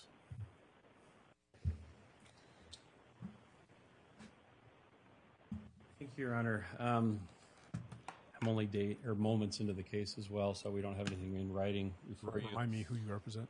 Um, my clients are Sprayfoam Southwest Incorporated, Image Building Systems, and D H. Pace Company Incorporated, um, several of the subcontractors who built this complex for the debtor. The, um, the issue that I see in the documents, and maybe I've missed something someplace, is it appears that they're trying to keep mechanic lien holders from going on their rights against the landlord, who is not the debtor. Um, I understand that they might want us to stand down for a period of time so that they can do what they need to do, but these, these creditors have rights directly against the landlord because they have done work on the property, and they can pursue those rights against the landlord. And yet the documents seem to reflect that they're trying to keep us from doing that forever, and that, that doesn't seem like something they could do, but maybe I'm missing something in the documents. Stay at the podium, Mister Taylor. Uh, Your Honor, uh, correct to say that the mechanics lien creditors have asserted a lien against them. We obviously don't own the fee interest. We're, we have a lease on interest. Um, nothing in this motion at all purports to restrict the ability of mechanics lien creditors to assert their, their lien against them. That's, the fee is not estate property. It's not protected by the automatic stay. There's nothing that we would ever attempt in a, in a D I P motion to cut off that right of mechanics lien holders. And, you know, I want to point to specific language as a concern. I'm happy to look at that, but I just don't see how that's even been addressed in the D I P credit agreement motion. You agree, Mister Charles? Right. I, I'm actually the author Uh, of the D I P credit agreement. There isn't a word in it that you could use to say there's a stay or an injunction against prosecution of lien claims against the landlord. Or a release. Correct. So could we get clarifying language in the order then to that effect? Then I'm, then Hell I'm, no. If, you, if every order says... Watch that, yourself, Mister Charles. I understand. That the problem with clarifying language is if you imagine something that doesn't exist, and then you say, but, sin, but for the avoidance of doubt is how it's usually done. Then you add this stuff to it. Now you've put stuff in the order that, that creates ambiguity, which is why I, I wanted to say on the record, on behalf of the U M B Bank, there is no such language in the agreement or in the motion. The debtor has told you the same thing. If someone asked you for clarifying language that your, your home isn't subject to this lien, you'd say, that's it's not even an issue. It, it's not an issue because someone worries it could be. It's not an issue. Mister Hawkins, Mister Ugaldi was happy with the representation on the record. Why are you not? Um, representation on the record, at least we've got something on the record. I don't know why it was hard to put in language, but okay. At least we have the representation. Anything else you'd like to talk about? Um, no, I think Mister Warnicke actually covered, let me look up my notes. I think he covered all my other issues.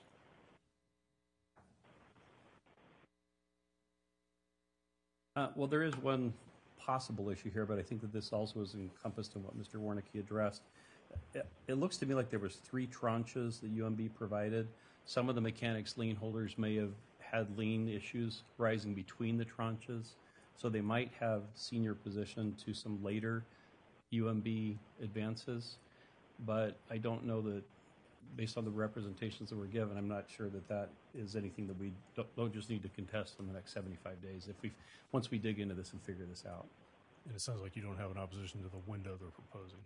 Um, no, the window should be, it's obviously ridiculously fast for most mechanics lien folks to move, but we'll do what we have to do because we understand bankruptcy.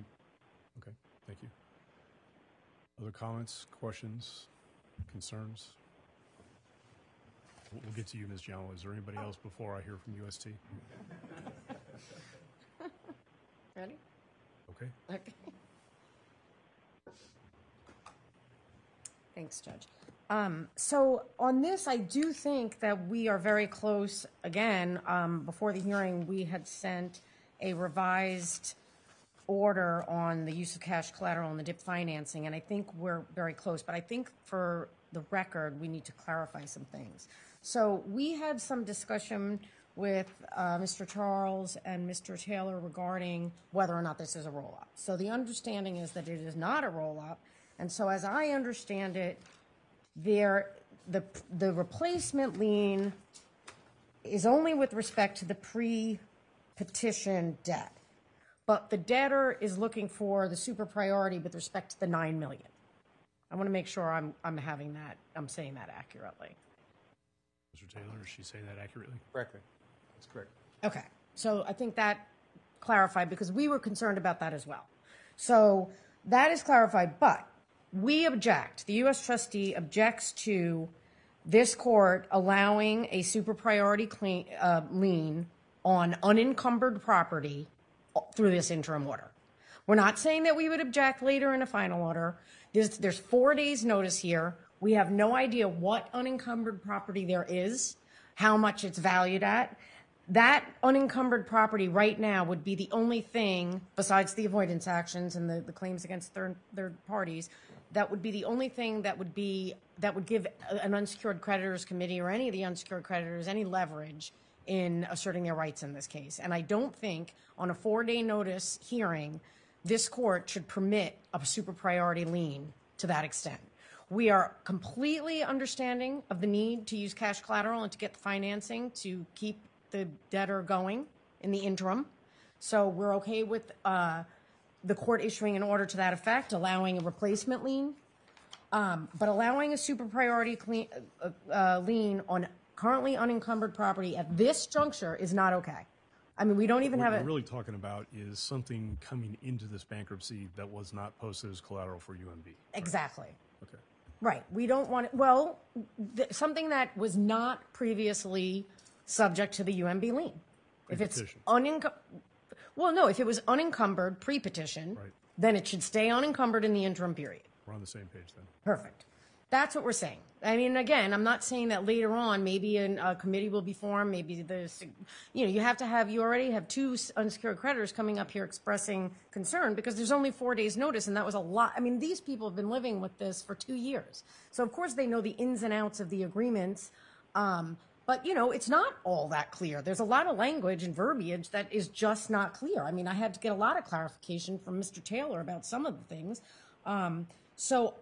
I think we should make clear that on this interim basis that the the D I P financing is approved on an interim basis, cash collateral is allowed on an interim basis, but that the lien will not be on previously unencumbered property. I think that that is something we stand firmly on. At least on an interim basis.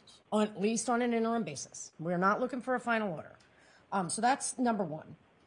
The second issue, and that really was the biggest issue we had outstanding, um, the second issue is that um, th there was some discussion with counsel about whether there's a carve-out for the unsecured creditors committee during the interim period. I believe the position is that there is not. And our position, the U S trustee's position, is that you have to have a carve-out for an unsecured creditors committee to come in in the interim and do the work necessary to get up to speed. So we would ask that a carve-out, that the carve-out for the unsecured creditors committee Um, include the interim period.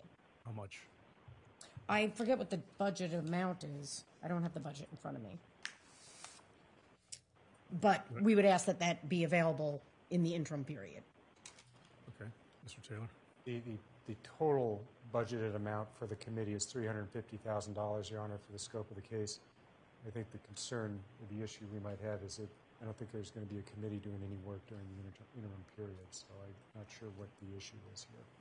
Well, we don't know that, right, Judge? We're going to do everything we can to get a committee in place, and to the extent that a committee is get put in place and needs access to those funds, to that carve-out, then they should be able to have it rather than having in the order an order saying that they're not allowed to access those funds. So I think we should agree that to the extent a committee is created and needs to access the carve-out during the interim period, they should be allowed to.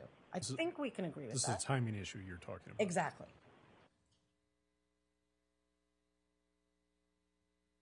Your Honor, I think I would, and Mister Charles can obviously speak for himself, but the carve-out is, is given in exchange for um, releases for charge rights and others. Um, carve-out is a give and take for that. So that's a carve-out, you know, my carve-out, every other professional's carve-out on this is a give and take. I mean, the bank's position is that you don't get carve-outs until they get those, they get the releases. We're not getting that in the interim order, so I don't know why there would be a carve-out. Is it really what you're saying to me that uh, any committee that comes in, we'll say they come in in two weeks, they're going to do whatever they're going to do, and you're not trying to bar them from getting paid during that time period before May twenty-fifth? Uh, it's just that you're not going to pay them during that period up to March or to uh, May twenty-fifth. Is, is that what you're telling me? I don't think that's what he's saying, Judge. I think what they're saying is that the carve-out is subject to releases that we don't even have a committee in place yet to agree to those releases. So how could a committee even look at the case without having a carve-out in advance?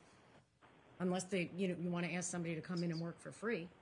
In other words, the carve-out doesn't happen unless the committee agrees to uh, all these releases. That's what I'm hearing. That's exactly what I'm hearing. And uh, until they exist and have a chance to kick the tires, how can they agree to anything? Anything.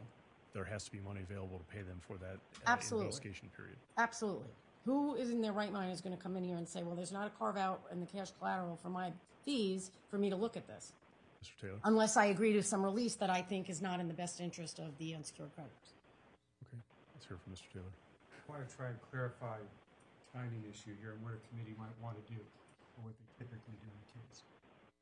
Um, they come in, they take a look at the secured creditor's debt and security, and they want an opportunity to challenge that.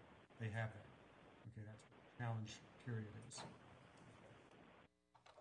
They can do that, and they have the opportunity to do that after the entry of a final order, when a carve-out's clearly in place. They have that opportunity. And that money will be there for them to do that work. Right? They don't have to do that work before entry of a final order authorizing post-petition borrowing. So a committee can come in in two weeks. They can start their investigative work on the on the secured creditor's lien and security and, and, and their debt. Um, a final order can be entered. The carve-out can come into place. And they can still do the challenges. I mean, they, they can still have that opportunity to, get the, to make the challenges. So. But in making the challenge, they lose the carve-out? Is that what you're saying? No, no, no, no. We're talking about, I assume we're talking about challenging the U M B's debt, security, and the debtor's stipulations, which include the releases that the debtor is given. They have the ability to challenge that after the entry of a final order. And, and there's time and yet to still that. Get paid for the challenge. Get paid for the challenge, yeah. But they're specifying what they can challenge, and that's not appropriate. I think that you have to have a carve-out that allows the unsecured creditors committee to come in and challenge anything. And that's, you know, you can't, I can't, we can't hamper, uh, say to unsecured creditors committee counsel before they step in the case, anything you do is subject to not getting paid unless it's within the confines of this predetermined agreement that we're objecting to. So, Mister Taylor, are you suggesting there is a limited menu of what the, the committee can do here and still get their carve-out? Your Honor, the only restriction in the credit agreement city's use of carve-out funds. fifty thousand dollars to investigate the bank's liens. Don't have the right to use cash collateral or D I P lending to challenge the liens. Situation under that, it says basically, you can look at it, you can investigate it, but if you shoot, you better kill the king. That's basically. That's the restriction that's in the D I P credit agreement. Otherwise, they are free to bring a challenge to U M B's debt, security, liens, all of that. They, there's no restriction on that. There is a restriction on their ability to get paid under the carve-out plan. And I would, I would submit, Your Honor, that's a pretty standard restriction on the use of the bank's money. Well, the bank has an interest in seeing this case go forward. They have a large uh, lien on uh, pre-petition debt. So, you know, look, that's going to be up for the, the bank to decide. But on an interim basis, it's inappropriate to hamper an unsecured creditor's committee counsel from coming in and asserting whatever rights they deem necessary. And I, maybe there is some... So let's talk about the interim versus final. Yes, an interim versus really final. What I'm hearing Mister Taylor say is you've got fifty thousand dollars on a final order basis to figure out what you've got here. And if you're going to challenge U M B's claims, you better win, because fifty thousand dollars is all you're going to have available to you. Now you better win your fight in that challenge. But on an interim basis, that's not in stone at all. It's going to be in stone only when it's the final order, right, Mister Taylor? Correct. Okay, I, I then maybe there's a mis. We're just having some miscommunications, because in emails we were told that there is no U C C carve out during the interim period. That is what we were told, and we think there needs to be. That's, I guess, I guess I'm not understanding that, Mister Taylor, based on what you told me. Uh, Your Honor,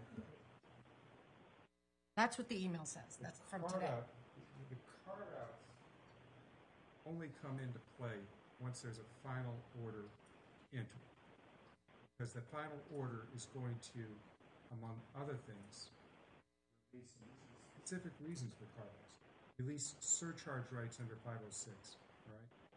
That's what those are in exchange for.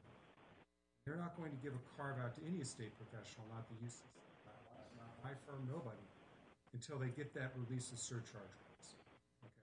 Let's be clear about what the carve out is in exchange for here. Carve out is for that release of surcharge rights. So, yes, the carve out comes into play only upon entry of a final order. Does that mean that an unsecured creditors committee can't start doing work beforehand? Of course they can. But, you know, I don't know why they should be entitled to use the bank's money before the bank gets what they want in a final order. That's They've got a fifty thousand dollars runway on an interim basis or on a final basis. But once you get to the final basis, that's the entire runway. Um, and if they're going to challenge, then the fifty thousand dollars is the max, and you better win the challenge. I, I okay, well, then, then I was told there is no U C C carve-out during the interim period. So I think we need to just use, just talk straight. And if the debtor is agreeing and the bank is agreeing that there is a carve-out during the interim period, up to fifty thousand dollars is what I'm hearing, then that needs to be clarified in the order that we've been working on with them. Am I, am I, I, I hope I'm not missing that. If there's a carve-out to allow counsel for the Unsecured Creditors Committee to come in and investigate, and they have a carve-out of up to fifty thousand dollars to object to whatever they want. I don't think that they are going to agree to that, but I, I guess I'll turn it over to them.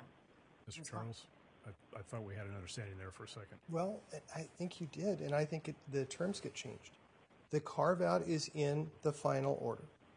A final order is not going to be entered today. So there's not going to be a carve-out in the order entered today. The point I was trying to make to counsel for the United States trustee is there is a budgeted line item for the committee. And if you and if we approve financing on terms that the court approves and that the lender is willing to lend on, that line item is in the budget for the for the committee. But if we you know if we don't get to a final order, if we if we terminate for whatever reason, there's going to be a lot of chaos. You solve the chaos by entering a final order. Not going to do that today. I get that. That's fine. Well, I'm going to ask, Your Honor, that there be a carve-out for Unsecured Creditors Committee and that be part of the interim order. And I think it's only fair. I don't think it's fair to have somebody come in. Um, I don't know what attorney would do that, would come in and take a look at this case and serve as uh, committee counsel without a guarantee of payment. Um, I don't think that debtor's counsel has any worry about getting paid. I think that that has to be there in place, and it should be part and parcel of this interim order. I mean, what they're saying is, basically, what they're saying is there is no, the way they want it is there is no carve-out for the interim period. And so anything that happens in the interim period, basically, it, it cuts, it prevents the Unsecured Creditors Committee counsel from coming in and objecting to, on any basis, to the entry of a final order, um, and because if doing so would be in their not in their best interest, because they wouldn't get paid. Do you see what I'm saying, Judge? It seems like it's just the opposite. That if they're not going to let that final order uh, be entered, it's because they see a much bigger fish here, and and they're going to go for that, and and forget about uh, the carve out. Well, no, there, but there's there's certain, you know, this is very complicated stuff, and they need to go in there and check and see to what extent releases are being, um, you know, maybe there's problems with some of the releases that are put in the um, the D I P facility agreement.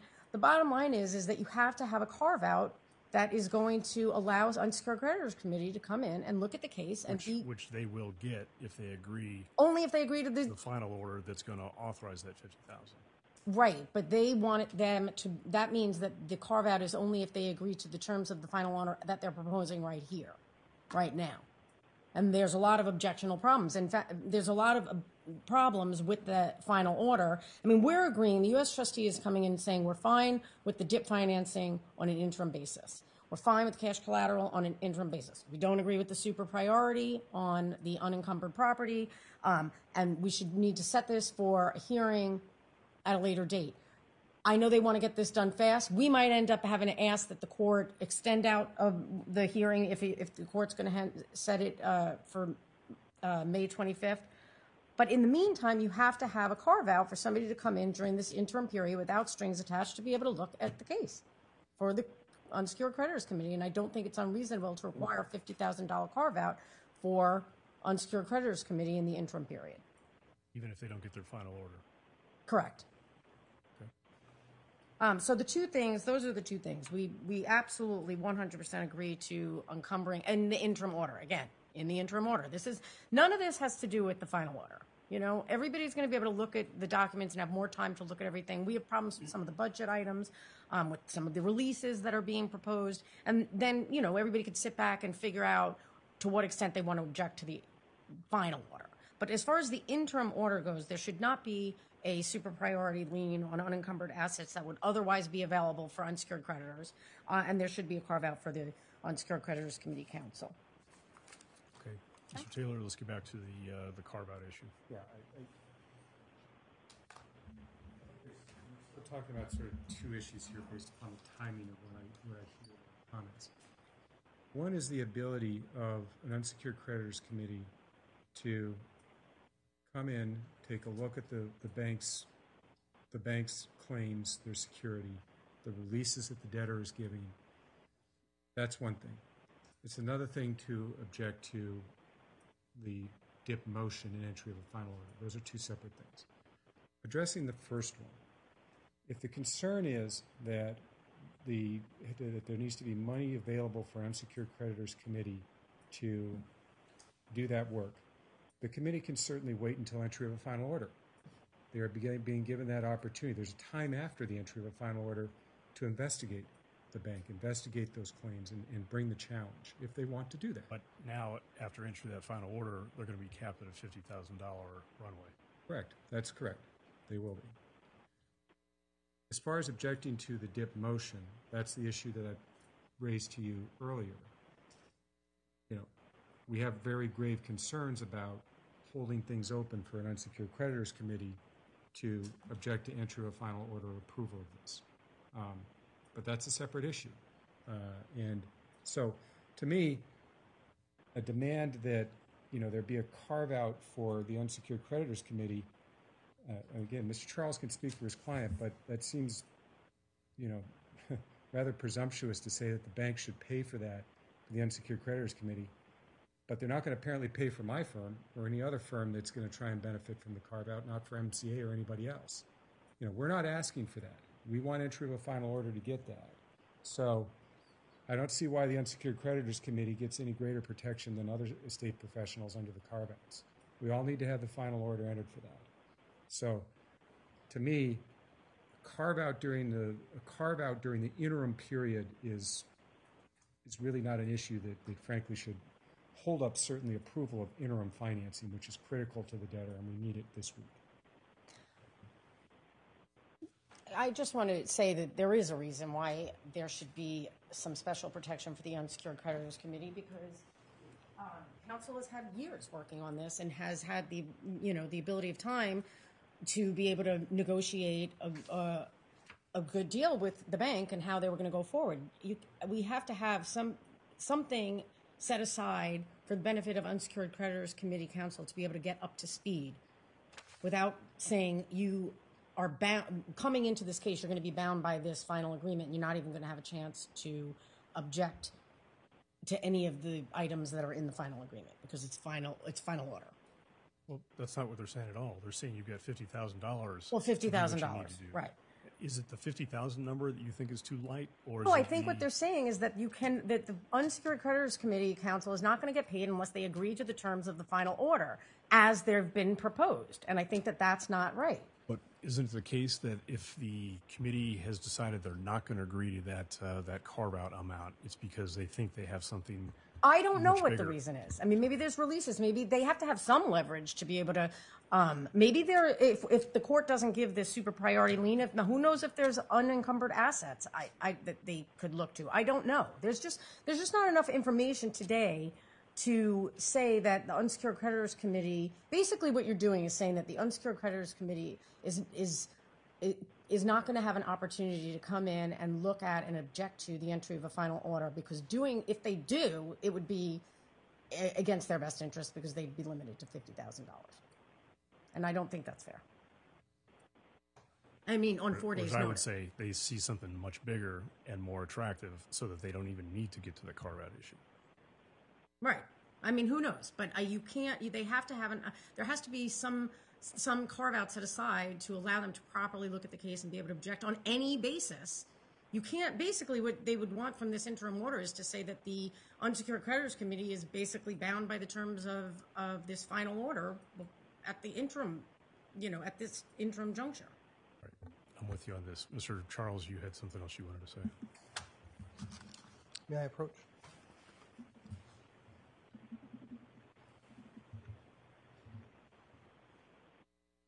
As I understand it, there are two issues. Should the court on an interim basis authorize a post-petition lien in unencumbered assets for the D I P only? We're not talking about that yet. We'll get there in a second. Okay, then on the carve-out issue, the issue on the carve-out I think is super muddled.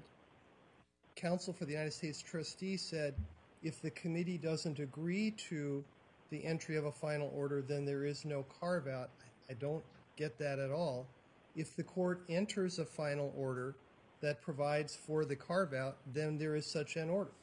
If the committee objects to entry of a final order and the court enters it, then that's the order. If the committee doesn't object and the court doesn't enter the order, then there's no final order. It's the, the point is the carve-out is a give in concession for the, the asks that are in the final order. Is are they does the U S trustee object to the form of the final order now? Yes, they do. Might a committee? They might. Can we sort this out in connection with a with a hearing and a final order? I think we can. And, and so I think the other question is, is, is there money in the case for an Unsecured Creditors Committee? Yes. If you look at the same budget I was pointing you to before, as counsel for the debtor has pointed out, there's a three hundred fifty thousand dollars budget for the committee, and that a subset of that is fifty thousand dollars to investigate the bank, but not to challenge. That's so there's money there.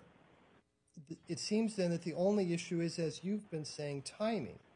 If the final hearing is in twenty-one days and a committee is formed, let's just say a committee was formed Friday, which is nuts, but it, it is, and they retain counsel on Friday, then for the rest of that three-week period, Are they certain how they're going to get paid? I think they are not.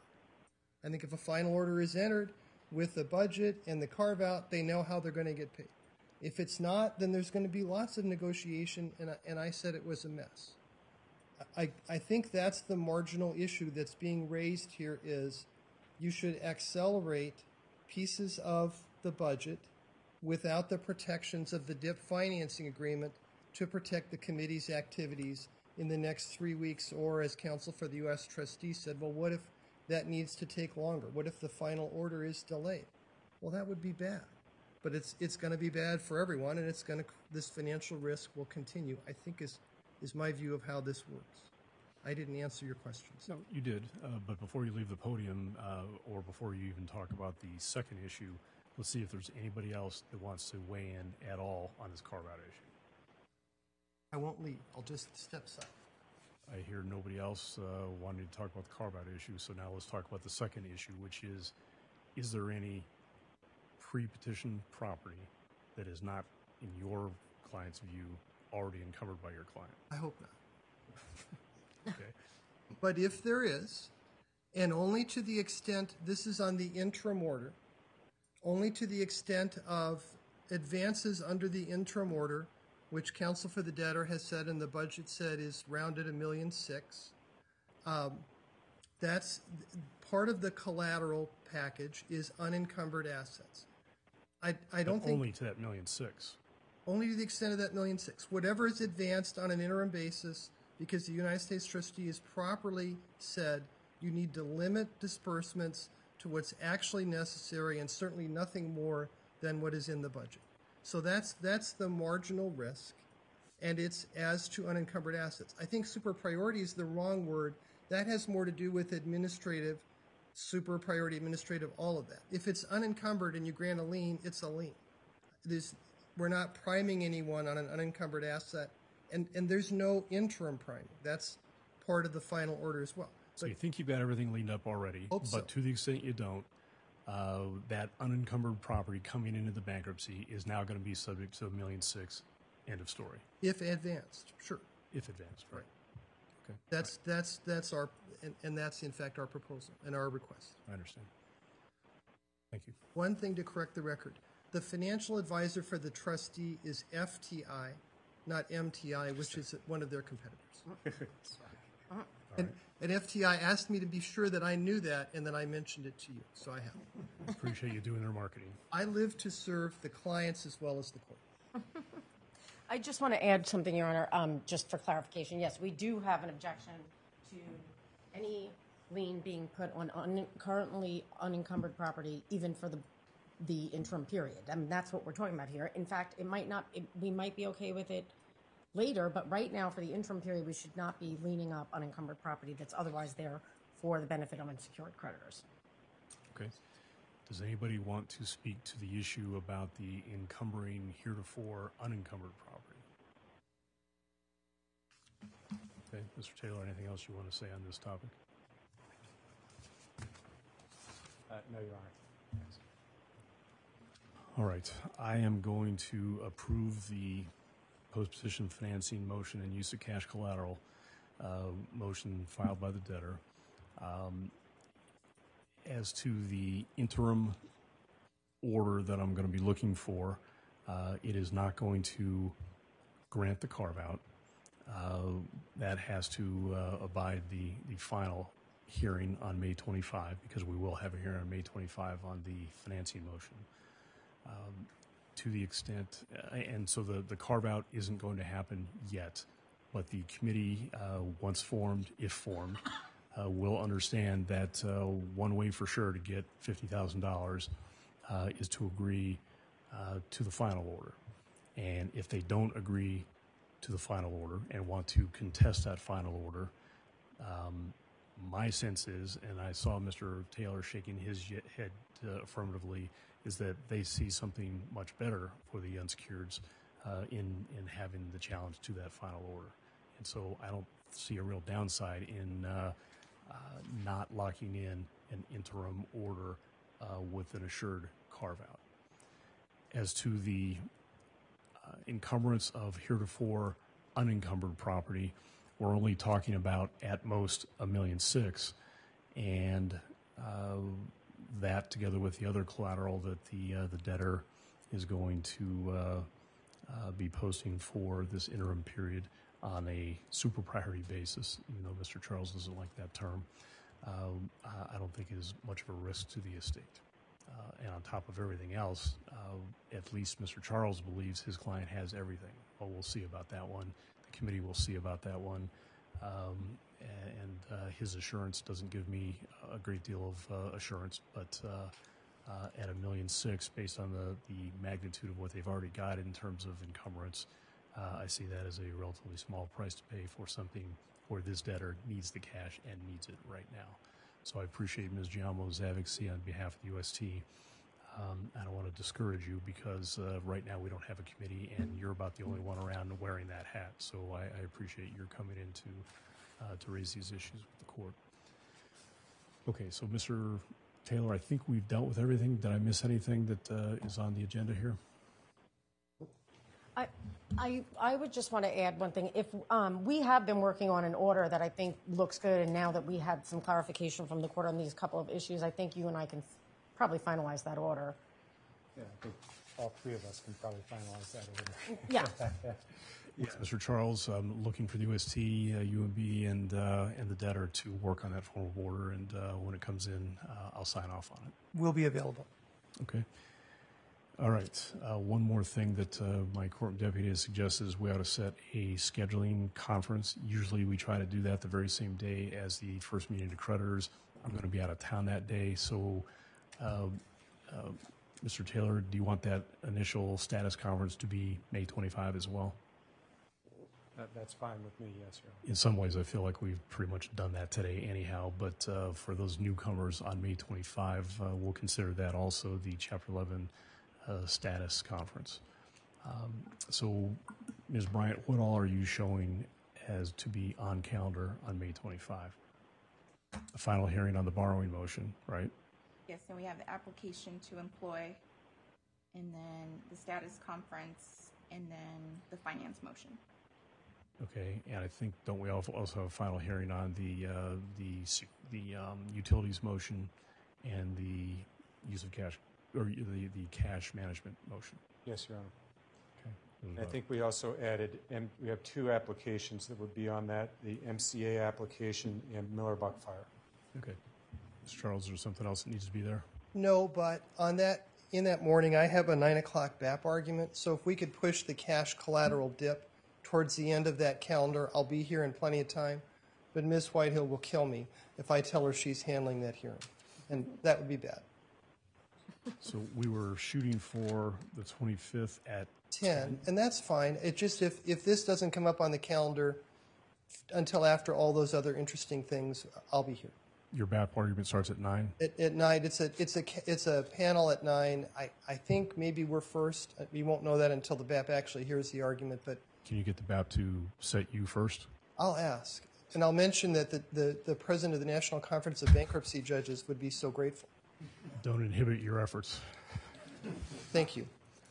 Okay, um, but let's let's do what Mister Charles suggested, and that is put at the back of the calendar uh, the financing piece. Okay. Okay. How much time have you reserved for this hearing?